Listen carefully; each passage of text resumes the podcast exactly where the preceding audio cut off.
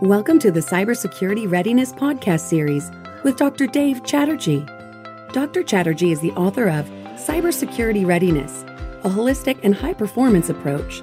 He has been studying cybersecurity for over a decade, authored and edited scholarly papers, delivered talks, conducted webinars, consulted with companies, and served on a cybersecurity SWAT team with Chief Information Security Officers. Dr. Chatterjee is an associate professor of management information systems at the Terry College of Business, the University of Georgia, and visiting professor at Duke University's Pratt School of Engineering. Hello, everyone. I'm delighted to welcome you to this episode of the Cybersecurity Readiness Podcast series. Our discussion today will revolve around tackling burnout in cybersecurity especially among Security Operations Center staff members.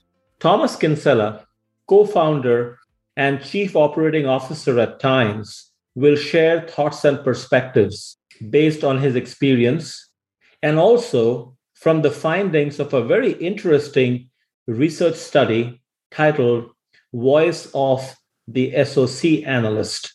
Welcome, Thomas. Thank you very much. It's great to be on. So, before we get into the voice of the SOC analyst report details, Thomas, I'd like to give you this opportunity to provide some highlights of your professional journey. Sure. So, I, I think I'm a, a security engineer through and through. I spent a little time working in professional services, but then I joined eBay, PayPal, and was on the technical investigations team there. So, investigating large scale criminal organizations taking over a huge amount of accounts are committing large scale fraud on the site, as well as investigating large scale intrusions for attribution and prosecution. From there, I had the opportunity to join DocuSign when it was relatively young. So myself and Owen, my my partner in in Tines, uh, our CEO, we joined the security operations team when it was just the two of us, and we grew that team to about thirty people. While we went from like a Series C company to public, and we were responsible for everything from incident response, threat intelligence, e-discovery, security infrastructure, fraud. Most things in security that weren't compliance were reporting up to us. And it was really there that we just felt like the same challenges that I think a lot of security teams feel. So just overwhelmed, felt that the job was really hard and that there had to be a better way. And I guess that's where, where Tines came in. I'm sure we'll talk about Tines a little bit later. I don't want to shill too much, too much on the show. I know it's not, it, it's frowned upon a little bit, but we started Tines basically because we, we believe there could be a better automation platform. So it's now four, a little over four years old. We've got 120 people or so, lots of really happy customers. And yeah, it's just a super lightweight automation platform. And I run the customer success team, so pre and post sales engineering. And we basically, yeah, we have a lot of customers that are automating loads of repetitive manual security workflows. Thank you, Thomas. That really helps. So you are the subject matter expert when it comes to SOC operations. That's wonderful. Um, I won't say the, but I've certainly got a little bit of experience experiencing the area, and also like my day and my team's day is talking to the best security operations teams out there and learning what they're doing, learning how they're approaching the challenge. So we've got a lot of perspectives, both from this report, but also from a lot of a lot of customers and prospects and and peers, I suppose. Sounds good. Yeah, we're we're all learning. There is no such thing as definite expertise. It's always evolving. same, so same I, as security. Yep, I totally agree. So to set the context for our discussion today, I'd like to share a couple of excerpts from the study that we'll be talking about. One of which says, in my 15 years of being a security practitioner, working on incident response and leading security teams, I witnessed over and over again that in the SOC, by the way, SOC stands for Security Operations Center, there's too much work and not enough staff. More specifically, I saw overload analysts so consumed with tedious, repetitive tasks that it led not only to burnout, but to human error that could cost a company millions. And this is really concerning because you can never overemphasize the importance of the work the SOC team does. So, to have the best and the brightest fully engaged, fully energized is so critical. So, it's not surprising that this study would be conducted. But I'd like to again ask you to share with the listeners what led to the study, what's the purpose of the study. Yeah, so I think we we were working in security operations teams. We were monitoring SOCs. We talked to a lot of peers on how they were doing it, and we yeah, that's what led us to to start Tines. We're now Tines is four years old, uh, and I, I think we were out of the game a little bit. We were doing a lot of we were having a lot of conversations with people saying like, "Hey, here's the reason we started the company," but we wanted to know was that still the case? We wanted to know like had the life of a security analyst improved? Were there better tools? Were there better processes? Was it still the case that they were being overwhelmed with alerts and that they were dealing with too many repetitive manual tasks? And we didn't really have the answer. And rather than go out and just claim it, we said actually this would be really interesting. And also it's we wanted to find out, yeah, a little bit more like, hey, what what how do these people that are on the front line actually feel? it's not good enough to say like, hey, the managers think that they're overwhelmed. It's like, what do they feel? And how do they do they enjoy the work? Are they passionate about it? What are their biggest frustrations? What are the things that they love the most? What would they do if they had more time? So we went away and we came up with a list of questions that we thought would be super interesting to find out.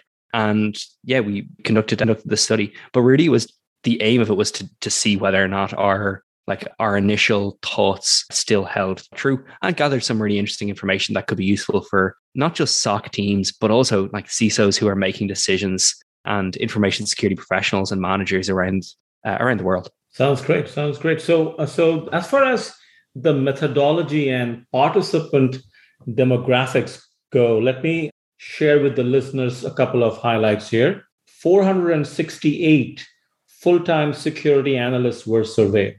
They worked at companies with 500 or more employees.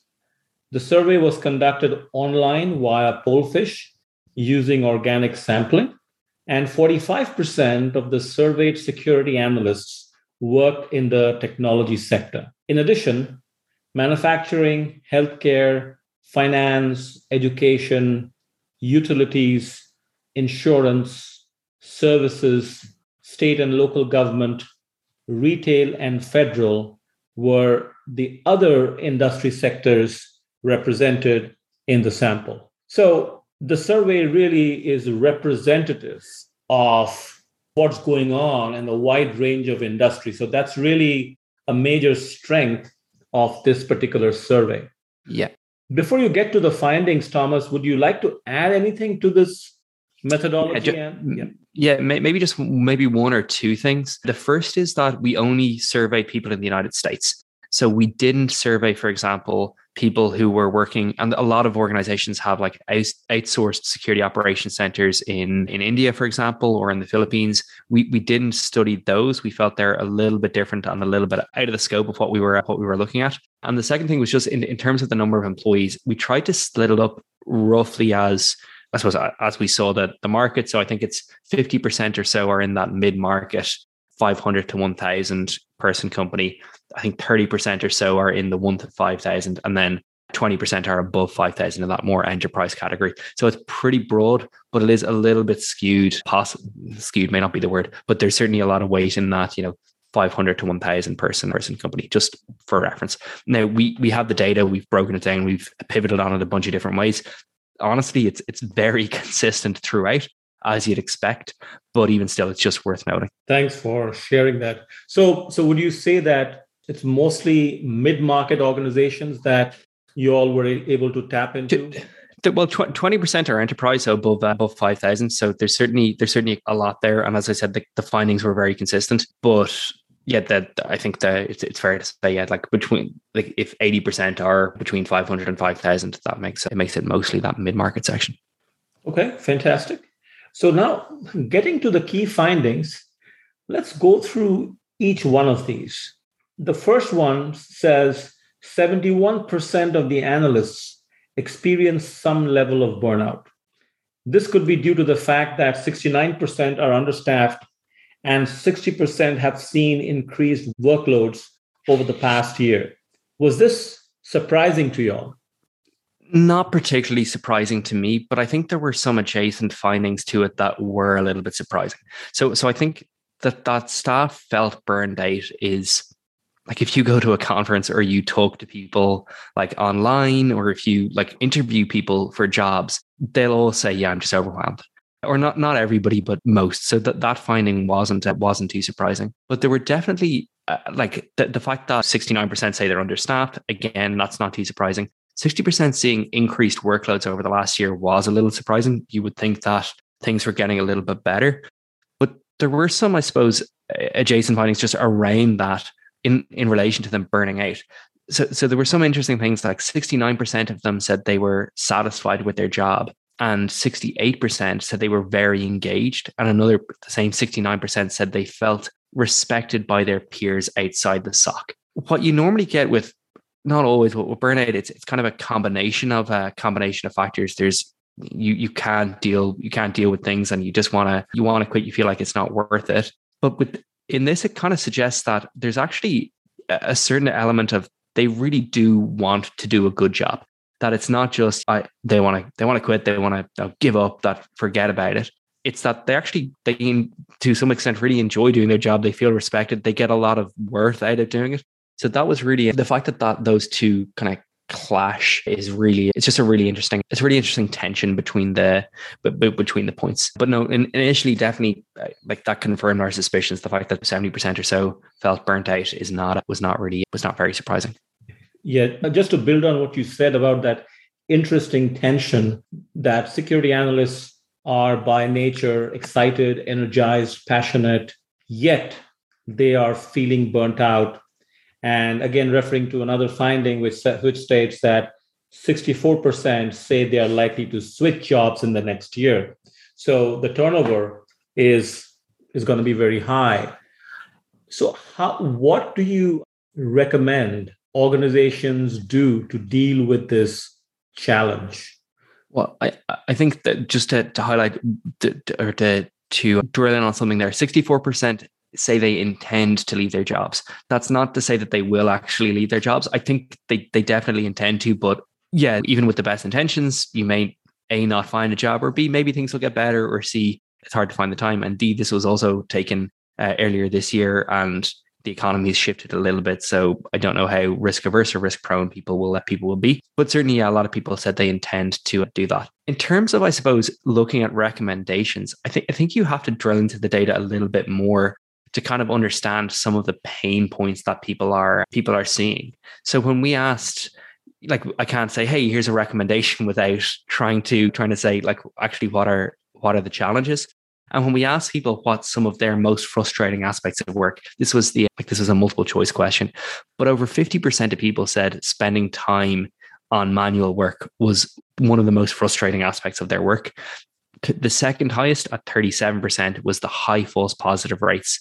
And the third highest was at 35%, too many different consoles and tools to investigate incidents. So it really is that it seems to me they enjoy the work, they feel respected, but that you're just spending your time shifting from screen to screen, investigating alerts that are not high enough fidelity. And as a result, you're yeah, you're switching context. You're you don't like that. It's you're not feeling productive. So even though eh, like people don't mind my experience, people don't mind working hard if they feel like they're adding a ton of value and feeling like they're productive. In this case, people can see the importance of the work, but they think it's just like automatable, manual, boring, trivial and I can see why that really leads to burnout and leads to, yeah, leads to you wanting to move to an organization that's better, that that has better tools or that has better processes. So I think there's a lot of things that we can do, but those are certainly the highlights that I would say that we can, if we want to, if if, if we want to fix things, there are some of the challenges that we can we can address. Thanks for sharing. So as you were describing the challenges, one thought comes to mind is why hasn't this automation aspect been addressed yet? because as we know that from time to time intelligence is either not detected or intelligence is not acted upon so lots of misses happen and it, it takes one mistake that could lead to a huge breach so the the work of the security operations center i would think is mission critical so why isn't priority given to review the workflow, make assessments, and bring about process improvements, which includes automation. I'm just trying to understand what's the rationale behind not doing something about it yet. I think some I think a lot of first of all, a lot of organizations have. A lot of organizations have embraced automation. Clearly, like in my opinion, not enough. But also sometimes it's really hard to find the like if you're overwhelmed with alerts, it can kind of be hard to find the time to put your head above the parapet and actually start taking taking action. So if you don't have time to to audit, like if you're the, the analogy that we uh, we normally normally give, and I'm not I'm not a huge sports person, and I'm also from Ireland, so I, I'll probably butcher this analogy. But if you mm-hmm. imagine an American football, if your team are on the field playing defense all the time, the answer is: Do you need a better defense, or actually probably need a better offense? And I think that the challenge is that they probably need to hire some people and train them up to be hey, here's how we automate, or use a, a, super lightweight tool like Tines and allow people the time. But if you're spending all your time responding to alerts, it's really hard to it's really hard to find that time. The second part, and this is kind of ironic, but the better you get at detecting, the more you have to respond to. So if you purchase a new tool, all of a sudden it's like brilliant. We've got better, we've got better visibility into our environment. To a certain extent, you can tune your alerts better, absolutely. But if you purchase a new EDR tool, it's not as if your alerts are going to go down. Sorry, EDR is enterprise detection and response tool. So, or sorry, endpoint detection and response tool. So a tool like CrowdStrike or Carbon Black or Sentinel One or something like that. If you purchase a tool like that, you all of a sudden, just by definition, have to respond to alerts and then you have to tune them. So it takes a long time to, I suppose, get to a stage that you're ready to yeah, yeah, you're not that you're ready to automate. You can always be ready to automate, but it, it can it can, can actually take a lot of work. The analogy that I sometimes give for that is that purchasing a tool is often equivalent to like purchasing weights or purchasing an exercise bike. They're actually they're good, but they actually just look good in the corner unless you're prepared to use them. So you have to put in the work to use them, to tune them, to get the value out of them. And I think that's the case with with automation and with a lot of other products as well. That people find it too difficult and that's kind of why we created Tines. Again, don't want to don't want to shill, but yeah, we, we tried to make a super lightweight automation platform so that those analysts that are on the front line that don't have that engineering experience or that don't know how to code, that they can automate the workflows that they know cold. So they know how to investigate a, a suspicious IP address. They know how to investigate a suspicious file. That's what they're doing all day, every day. So we give them the tools to investigate that and automate that themselves so that they don't have to call in another team to do it. Yeah, absolutely. So we're basically talking about a thoughtful automation and not mindless automation, which is yeah. which happens a lot. I can refer to say the whole ERP system phenomenon, enterprise mm-hmm. resource planning systems, where companies invest in an ERP, but they're not ready to fully leverage all the functionalities for a variety of reasons procedural, people related, structural, cultural. So, whenever you're trying to implement a new technology, a new solution, the organization should be prepared. There should be a certain level of readiness. And I'm, I'm sure that applies to this particular automation that, that you are talking about. Yeah, you, it's really hard to automate a process if you don't have a process. Is the uh, is the answer? And oftentimes, you want to better the process before you apply technology to it, right? You don't want to automate an inefficient process. But at the same time, that's kind of where the analysts come in. The analysts, in many ways, do understand that they do have a process because they're doing that mind, that, that manual work day in, day out. They do know how to like process a phishing email. They know, okay, we analyze the headers in this particular tool, we check out the URLs in this particular tool, we upload the files to this sandbox, we add all the results to our case management system, and then an hour later, we reply to the end user saying, Thank you for reporting this mail. It was malicious. That's a process. And even though in your head that's only three or four steps, it's probably 50 or 60 steps because you take different steps if they're the CEO of the organization. You take different steps if it looks like it's benign immediately. You take maybe it's failed DKIM or something, and you take another step. So there's there's a lot of different uh, steps, but the analyst usually knows those. So it's about enabling, yeah, enabling that person who knows that process to automate that uh, automate that task. Okay, and so when organizations, let's say they make the decision of investing in an automation platform, yep. What else goes with it? Yeah to ma- make that a truly successful experience I think there's there's a, there's a lot of different things. Obviously, you have to assign people to to do some work on it, but there's also important things that you should be thinking about when you're enabling your team just in general, right? So one thing that you should always be considering is, and this isn't something you'll do with in your automation platform, but it's tracking the tracking the alerts by the user. Just like by the you should be tracking the MTT or mean time to respond. You should be tracking mean time to detect, but also like who's responding and who's building these.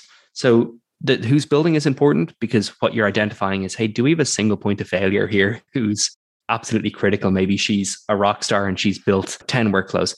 You probably A need to keep that person, but B need to train somebody else up who knows your workflows because if she leaves, she's going to take the team with her. And the second part is yeah, tracking who's responding to those alerts, even if they're enriched and there's automated, there's still some response because it can all you can still have people that are left behind that are doing that manual boring work. And what you want to do is you want to make that triage fun again. You want to get people automating the boring, but also keeping the really exciting parts of security. Security is an incredibly exciting area. It's growing really fast. There's a never ending number of threats. It's why a lot of us got into it, that you, you have an opportunity to grow your career and learn very, very fast. But you don't, if you're yeah, analyzing adware all the time, and you don't come across a a new breed of malware or you see people on twitter talking about oh look there's this macro enabled malware that's hitting is it, is it m i'm not sure was it mtd.exe or whatever the new uh, the new the new bug in, in in microsoft was or bypass in microsoft in windows was if you can't investigate that it's pretty frustrating so you want to make it so that you can they these people can have some fun. The next thing that you want to uh, you want to be investigating just in general is how much time people are taking off. So are they actually overwhelmed? Are they spending enough time? Yeah, are they spending enough time like taking holidays or are they working all the time? Are they working overtime? How many times have they been paged? How many time how much time are they spending on call? Because that's another measure of how quickly people will leave the organization or how happy they are in the organization. If they're on call all the time, they're getting paged all the time, you're not doing it out, you're not doing it right. And in many ways, you have to you have to shift left and reduce the risks in your uh, in your organization. There's a whole lot of other things, but there, there's some of the things that I can I'd recommend. Sure. Now, what do you think about job rotation and job enrichment in yeah. the context of is that done well? Is that done enough to make make it a little more interesting for the staff? Definitely can be, definitely can be done, and especially um, a lot of people who are younger in their careers actually value that to a certain extent over they, they know and rightly so they view their careers as like i'll be working here for or i'll be working for 40 years. I want to try out a few different things rather than choosing my career and like sticking with it for the rest of the rest of my life. So a lot of people will really value that. So if you get the opportunity or if you offer people the opportunity to grow and that could be like go deeper into malware analysis but if you give them the opportunity to work in compliance or work on the red team or do a shift in IT and vice versa, you're also you're you're yeah you're retaining your staff and you're keeping them you're keeping them happier. The next thing is that that's actually really important for diversity. So a lot of people, a lot of organizations, they they'll the people that they hire are that are experienced. They'll be coming from like they'll be a privileged white men basically, and if you enable job rotation, you're able to and enable internships. You're able to get people with a different background in uh, who you may not have traditionally thought had the skill set to perform SOC duties or to yeah work on a security operations team. If you allow if you allow like job rotation, not only are you getting people from different backgrounds, you're getting people from different skill sets, and you're expanding the pool of candidates that you want. That's so important. Like right now, this isn't anything to do with the the well, it's to do with the report, but it's not a it's not something we found in the report. But there's something like 1.8 people for every single job that's needed in security in the United States. There's 600,000 vacancies. We're not going to fill that by just by by continuing with the same. Oh well, we'll hire out of the cybersecurity programs in these 20 universities. The way we're going to fill it is by having a lot of people from a whole diverse diverse range of backgrounds get interested in cybersecurity and be exposed to cybersecurity. So the best teams are doing that, and they yeah they'll they'll find like a lot of diamonds in there. They'll find a lot of real gems that like are super super smart in information security and can add a whole load. And aren't more importantly just coming from that same mode of thinking. They'll question things, they'll question processes, and yeah, that's definitely effective. Fantastic. So there is another thought here. So uh, talking about job rotation, job enrichment. Yeah. I think this creates a great opportunity for an organization to get the security people outside their comfort zone. Yeah. And expose them to other company operations and also get people from the other business operations and bring them into the SOC center so they have a sense of what the analysts do and what goes on. Because by engaging in this kind of an exercise, which I would like to call it a little out of the box exercise, and which might seem going against the grain of focusing on expertise, but what it does, it sensitizes the entire organization to the importance of the work the analysts do, the security analysts do, and also to the challenges. So, this way, the knowledge is spreading, it is getting to the ears of the top management and other decision makers. And at the same time, it's also enhancing the level of awareness and skill sets of the folks who didn't intend on having a career in security analytics. So, by taking this approach, you're broadening the pool. You might be able to attract talent from within the organization. Like you said, there is a scarcity of talent in general. So maybe you can tap into some, some talent within the organization. And that kind of talent is useful because they understand the business and they also understand the security. The second point I wanted to make, it goes back to my experience in corporate when I started my career and I was in audit and I was in systems audit, I often wondered that I do this work, who really cares? Who does it impact? Because you are again focused in a small area and you are not seeing the big picture. And that creates disillusionment. And I won't be surprised if that happens in this particular context as well. So, to be able to offer the security operating center team, the staff members, that be expose them to show them that how their work is valued, how it relates to the top line and the bottom line. That reinforcement, that awareness, again, is very helpful. It makes you feel that yes, I am in security, which is seems like a staff function, but what I do is equally valuable and important as the line folks. Does that gel with you? Yeah, hundred percent. There's so much that you've had that you shared there. That's yeah, it's good wisdom. There's there's a great book. I'll, I'll touch on two things. One, there's a great book called "Delivering Happiness" by Tony. I, I'm not going to pronounce his surname correctly. Tony I think it's Hsieh, but I'm not sure. And it's about his journey to start the the shoe company Zappos. It's absolutely fascinating. One of my favorite books. I'd recommend every every listener read it or listen to it. But he talks about like company culture. There are some really out there ideas in terms of matrix org structures for the organization. But one of the things that every single person who joins the organization must do is spend the first two weeks, well, the first two weeks in training, but after that, two weeks on the phone with customers. So their biggest prop is delivering happiness. They're they're delivering happiness to every single one of their employees, sorry, to one of their employees, to one of their customers. So as a result, everybody from the new VP, the new CEO, all the way down to obviously somebody working in customer service, they have to begin their journey on the customer floor talking to customers. And it's so, so impactful in that it means that everybody understands the importance of that job and also the perspective of actually we're delivering delivering to like the top line as well as the as well as the bottom line. It's it's really it's really impressive. The second part in terms of the security team feeling, I suppose, disillusioned because they don't feel that love and they don't feel that like they feel separate from the organization. It's so rare to see. And this is where like automation can come in, but it's also where like delivering interesting threat research or spending time outside of that analyst job can uh, can do it. It's so rare to see an organization or security organization like do anything innovative in a company. That often they are just seen as ah they're protecting us from this threat.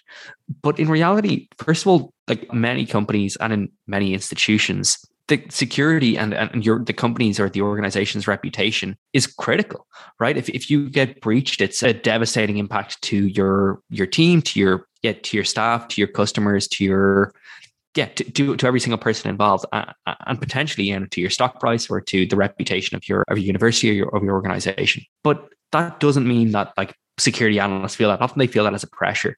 On the other hand, what we've seen when people start implementing Tines or other automation platforms, it's incredible to see a CISO be able to brag about, like, hey, here's how much work we've automated.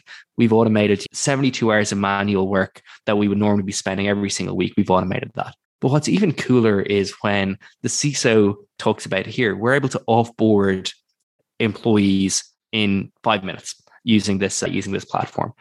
And what you'll see is IT be like, hold on a second. Takes us like eight hours to onboard these employees on the Sunday before they join and set up them up with all these tools. How did you do that? And the CISO is like, oh, I, I'm using this tool. Or you see the like the yeah the security team in the middle of an incident start pinging indicators enriched into a Slack channel that's been set up and everything's been archived for compliance purposes.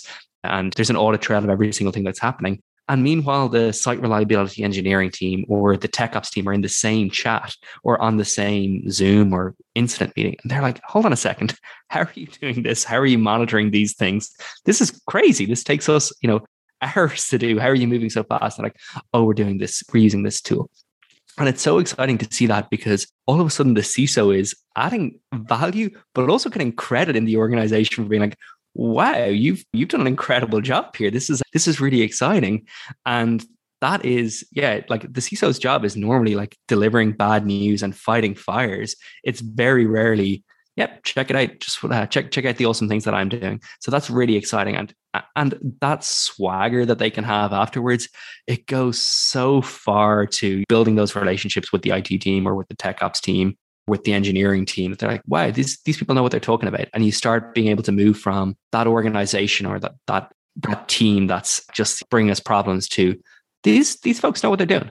And like yeah she's an she's an amazing leader. So that's it's, it's really exciting to see that sort of thing happen.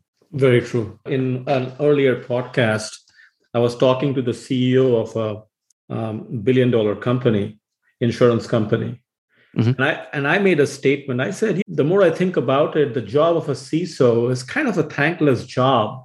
Yeah. Because, because you don't get recognized in general if things are going well. But if something goes wrong and you're breached, obviously that person is the, gets the, all the spotlight, the focus, and probably can lose their job. In reacting to that, this gentleman, very articulate, said, Dr. Chatterjee, I Uh, I beg to disagree. I think it's a very important job. It's not a thankless job. And I said, you know what?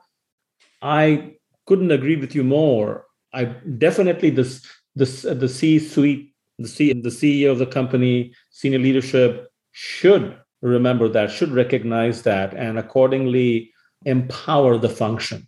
So, so that is one aspect because after all, that empowerment percolates right to teams such as the SOC, because how the C- CISO is viewed and valued in the organization will have an impact on how the SOC team feels about their work and the importance of their work. So it's an interesting dynamic, but that's something that organizations to be must be sensitive to. And it again goes speaks to the point that automation is not the entire solution. No, no, definitely not. But, but automation needs to be supported by appropriate structure, right kind of processes, right kinds of people. Sorry, you wanted to say something? Yeah, no, just just definitely. Oh, like it's not. It's definitely not. It's definitely not the only solution. There's a ton of a ton of things you can be doing, but also that it's even though something can be a, an extremely important job, he did that doesn't refute that it can be thankless. Like it doesn't. Like it's still really really hard, and it's not. it's not. Yeah, it's not not too surprising. The average tenure of a CISO is something like 18 months. That's I, I don't think that's their choice most of the time. I think it's it's really hard to come in and be effective, and oftentimes there's yeah uh, resistance to to how effective they can be. Yep, true. So reverting back to the actionable actionable takeaways yeah. from the report, I, I'd like to share with the listeners four of them, and yep. then I have a couple of questions. The first one says improving time spent on reporting. makes the second one is making triage enjoyable. The third one, increasing retention by measuring and minimizing burnout. And the fourth, it's time for no code automation.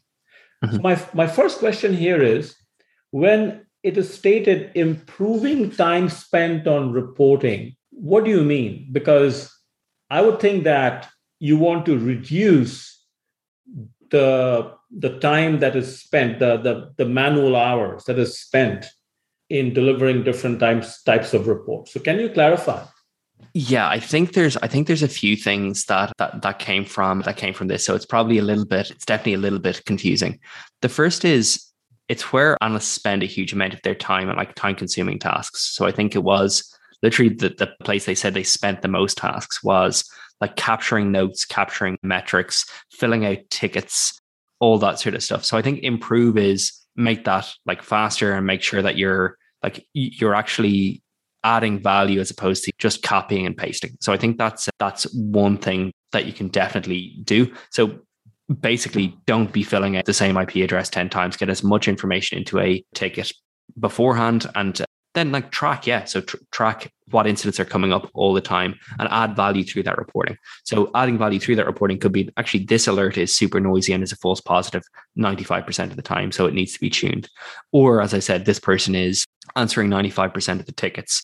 Or maybe it's that like actually this alert is super high fidelity. Maybe we should be looking into building uh, building a few a few more of these.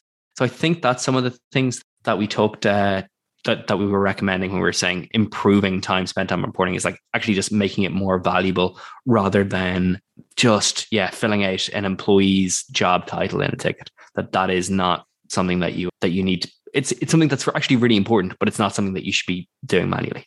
Okay. That's that's good to know. And then moving on to the second recommendation which is making triage enjoyable. How do you do that? And if you could clarify for the audience what do you mean by triage here? Yeah. So, triage is that process of investigating an alert when it comes in. So, if you think of a suspicious login alert, this is probably the most common. It's the process of taking that IP address and saying, hey, have we, where is this? We, we, got, we got an alert that Steve logged in from Egypt. Like, okay, like let's take that IP address. Is it on any known threat intel lists? Have we like has it been seen as bad before? Is Steve actually in Egypt? Is it possible that Steve's on holidays? Where is Steve normally based? Does Steve use a MacBook because it looks like this was a login login from a Windows? That process of triaging an alert is just basically investigating the steps involved. It could be looking in your threat intel tool, or it could be looking in your uh, in your SIEM for additional logs, or it could be investigating on your in your EDR tool or in your cloud console in AWS. It doesn't really it doesn't really matter. The problem with this when when we say make triage more enjoyable is that bad triage is that repetitive analysis for duplicate alerts following the same same script over and over again. It's noise, it's easy, it's mundane, it's boring, but even worse than that, it's error prone like if you're doing this day in, day out for your organization, you're not adding any value, but you're also going to be like, ah, I think this, I think I've seen that IP address before. Or I think, yeah, I think I saw that Dave was in Egypt. And that's not that's not something that you want to do. So making it more fun is that process of like being a detective. That's what people really enjoy about security is that like, huh, I'm detecting something good.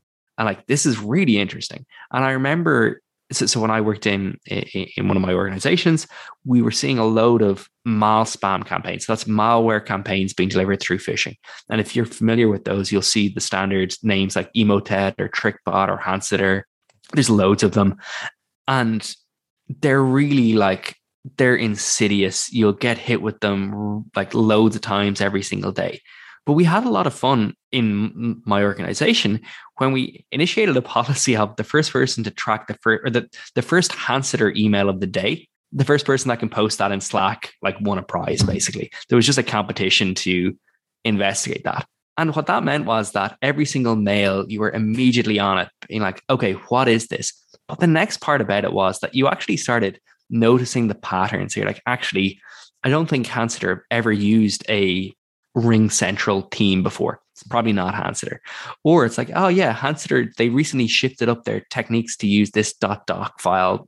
Like this probably is them. So you you start getting people to go deeper, but also making people a little bit more excited about like the work that they're doing and not just adding a and not just adding that boring stuff day in, day out. It's hard to do, but honestly, you can do it. And if you like if you yeah, if you if you make a generate some challenges and you you get people thinking creatively and get people digging deeper they remember the parts about security that they really love tell i'm getting excited about thinking about it now. That that was fun. But honestly before that like when we just saw 20 mails come in that wasn't fun. Like, this is horrible you know?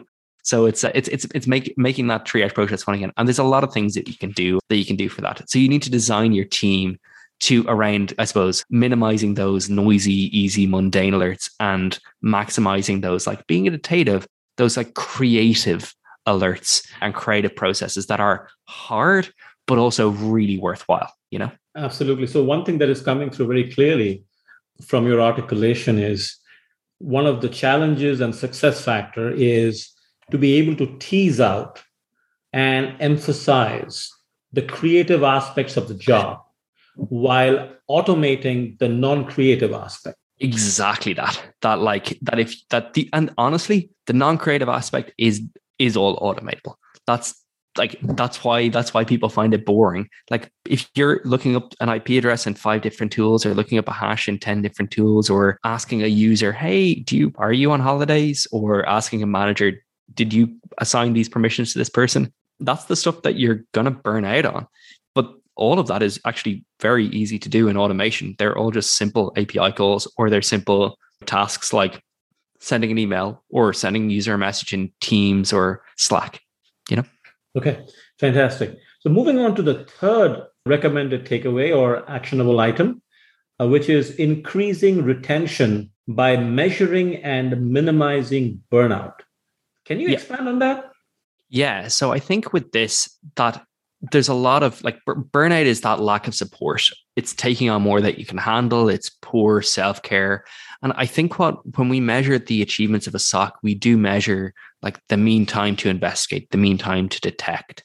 But what we're not tracking is, I suppose, how our employees are doing as part of that. Or if we are, it's sometimes just the number of tickets that they've answered, which doesn't tell you, hey, how hard those tickets were, or even like yeah, if if they're working overtime or if they're if there's any indicators that burn out. So there's some people that have like done a lot of great work on this. MongoDB have great articles on this on their on their website if you want to check it out. But things like measuring who is taking their holidays.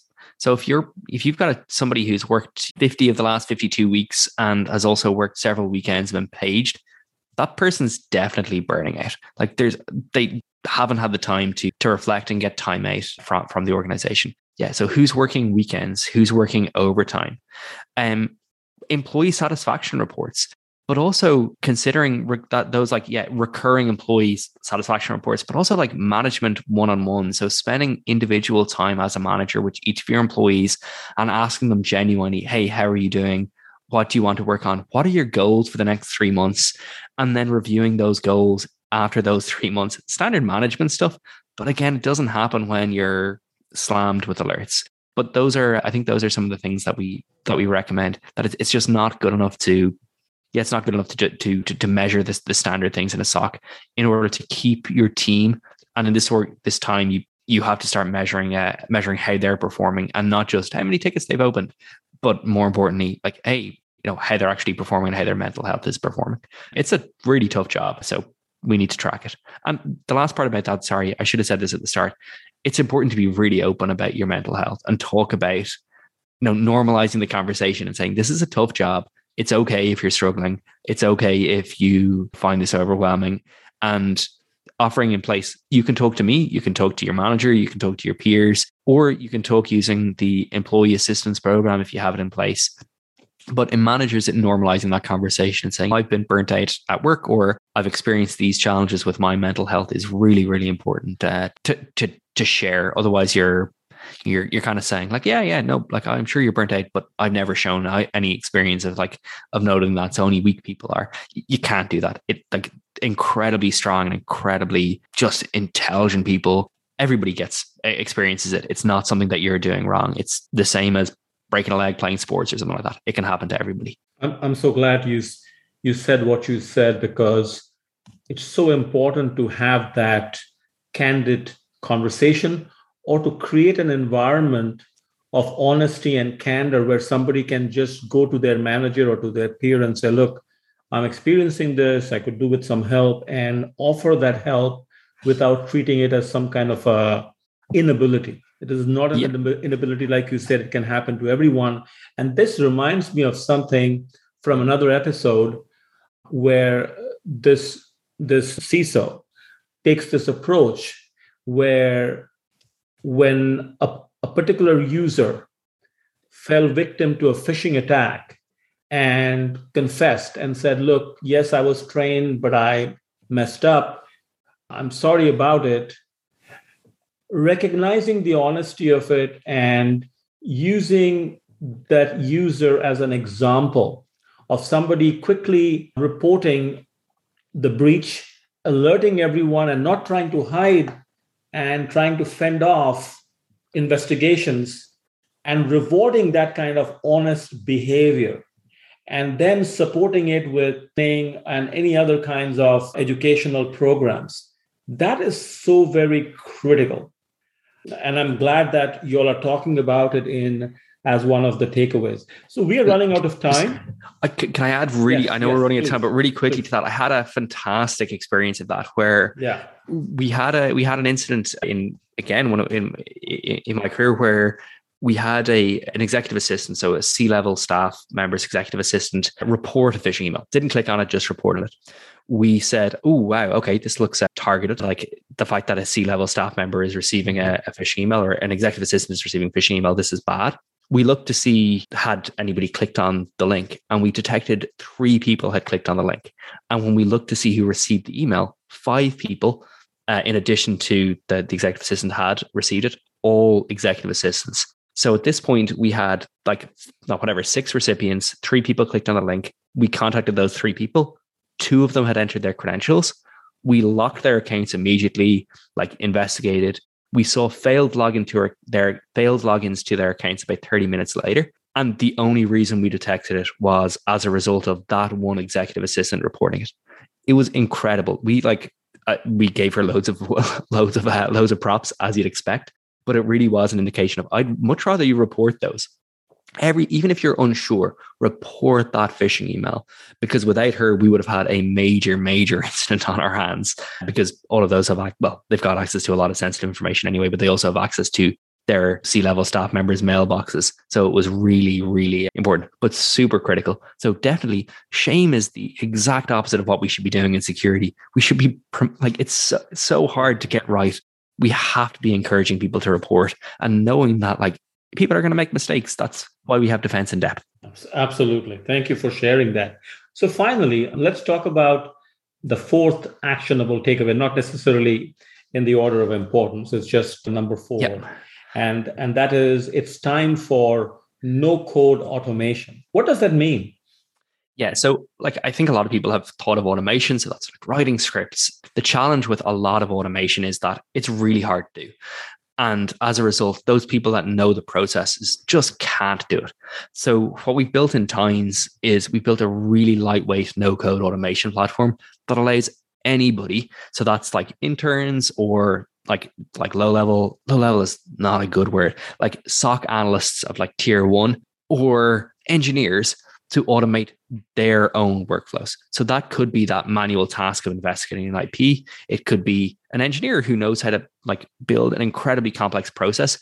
Their tool is simple but not simplistic. It can go very deep. But the idea is that those people who know the process will be able to use, in our case, a simple drag and drop builder to automate away those tasks. So just to say, okay, I want to investigate an IP address in this tool.